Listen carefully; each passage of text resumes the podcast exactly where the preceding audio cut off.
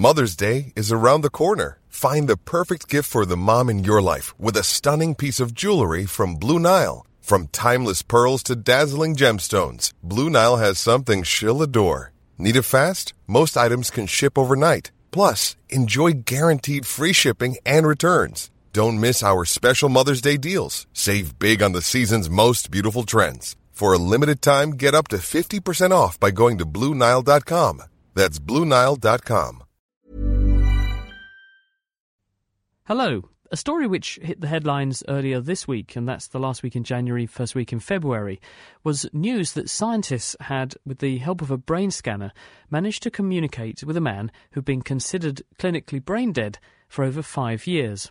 Adrian Owen is one of the researchers behind that discovery, and he's based at the MRC Cognition and Brain Sciences Unit in Cambridge. We had a paper uh, published in the New England Journal of Medicine when um, we investigated a group of 23 patients who uh, physically appeared to be vegetative, and we used uh, a technique known as functional MRI to show that some of them actually weren't vegetative at all. What actually is the definition of, of a vegetative state?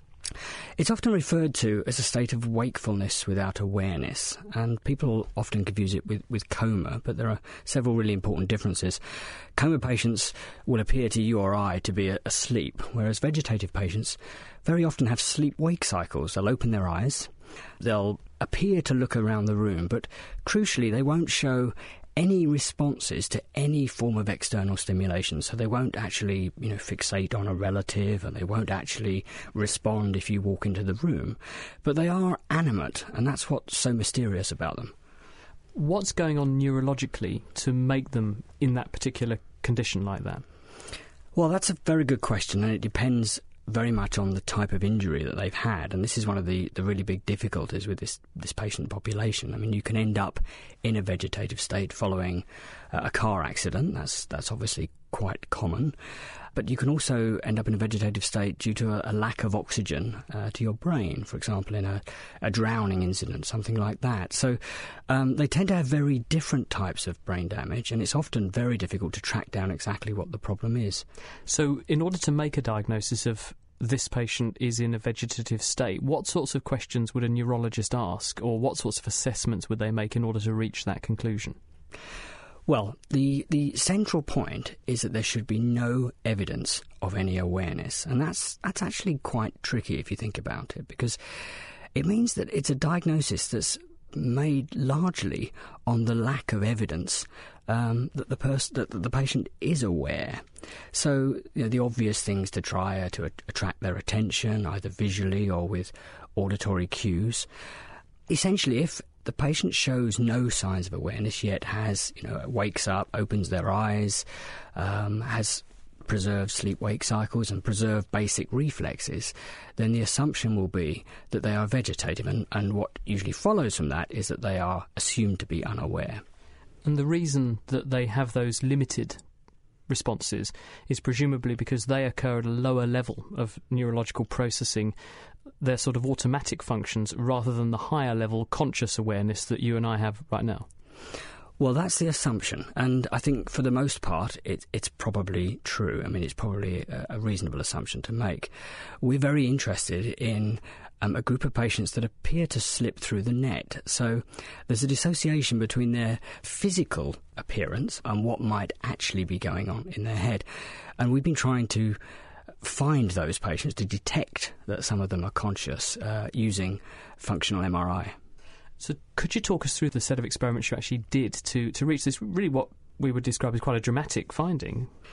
Yeah, well, the idea is if you take on board that some of these patients have, you know, no motor outputs at all, they can't speak, they can't move, but might actually be there, if you like, conscious inside their heads, then uh, the idea we had a few years ago is that they should be able to perform various imagery tasks, you know, mental imagery tasks that we can all do um, very easily. So we had the patients imagine they were moving their arms around vigorously, and the way we encouraged them to do that was to ask them to imagine playing a game of tennis.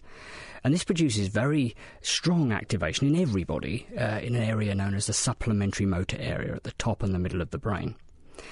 And because this is such a, a robust effect, because everybody who imagines playing tennis or imagines moving their arms around will activate the supplementary motor area, we can use it as a sort of a marker that the patient is responding, but not responding by moving their body, responding by activating their brain. So you could use that as the answer to part of a question. If they thought about that, then that would tell you they could comprehend what you told them and that perhaps they agreed. If you say, I want you to think about this when I ask you a question, if you think the answer is yes or something. That's right. I mean, the, the first stage was to find those patients who appeared to be conscious, and for those patients, we would simply say, well, imagine playing a game of tennis now. And if we saw activity in the supplementary motor area take off at that moment, and we repeated it obviously a, few times, uh, and activity stopped when we said stop, we would know that those patients were conscious.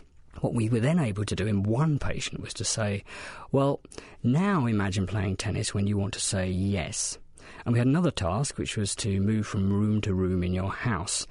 So that's so called spatial navigation. And if you imagine getting from A to B, this will activate an entirely different area of the brain known as the parahippocampal gyrus. And that was our no response. So the patient was instructed to imagine moving around the rooms of his house, visualizing everything that he saw if he wanted to say no.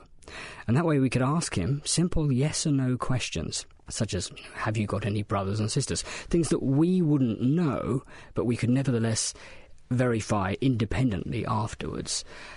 And it turns out he, he was able to do this. It's extraordinary to think this person is effectively locked into his body, has been written off, if you like, as a vegetative patient, but was presumably aware for five years in hospital, being able to understand, comprehend at least a, a, proportion of the conversations being had around him, but had no means of getting that information out until you put him in a brain scanner. Yes, it is. Well, of course, this is early days, and it's not possible to know that he was aware for that whole period of time. I mean, it is also possible that, you know, he had recovered at around about the time of the scan. He'd recovered consciousness. That seems unlikely. Um, it, it, does seem very probable that he may well have been conscious for a, a, good proportion of, of that time. And we'll only really know whether that's true when we start to scan more patients in this situation and we find more patients who can do it and we can start to ask them more probing questions like that one. You know, how long have you have you been in this situation? And I guess also this gives neurologists another way to probe patients when trying to make a decision about, well, what's going to be the long term outcome for someone like this? It is. I mean, it gives us another tool. Um, and I should say, this is not going to apply to all or even the majority of vegetative patients. I mean, many of the patients in our sample didn't produce any responses at all. And, you know, I think you know, we haven't changed the diagnosis of vegetative state. those patients will remain. I think what we've done is we've come up with an additional tool that can be used to detect that subset of patients that slip through the net that physically appear to be entirely vegetative, yet if you can get inside their heads with fMRI, they can tell you that they are not, and in fact, they're conscious. And so far, in one case, and I hope in many more cases in future, we'll be able to allow them to actually tell us a little bit about their situation by answering yes or no questions in this way. Adrian Owen, who is a researcher with the MRC Cognition and Brain Sciences Unit in Cambridge. Normally, being a little extra can be a bit much, but when it comes to healthcare, it pays to be extra and United Healthcare makes it easy with Health Protector Guard fixed indemnity insurance plans. Underwritten by Golden Rule Insurance Company, they supplement your primary plan, helping you manage out of pocket costs without the usual requirements and restrictions like deductibles and enrollment periods. So when it comes to covering your medical bills, you can feel good about being a little extra. Visit uhone.com to find the Health Protector Guard plan for you.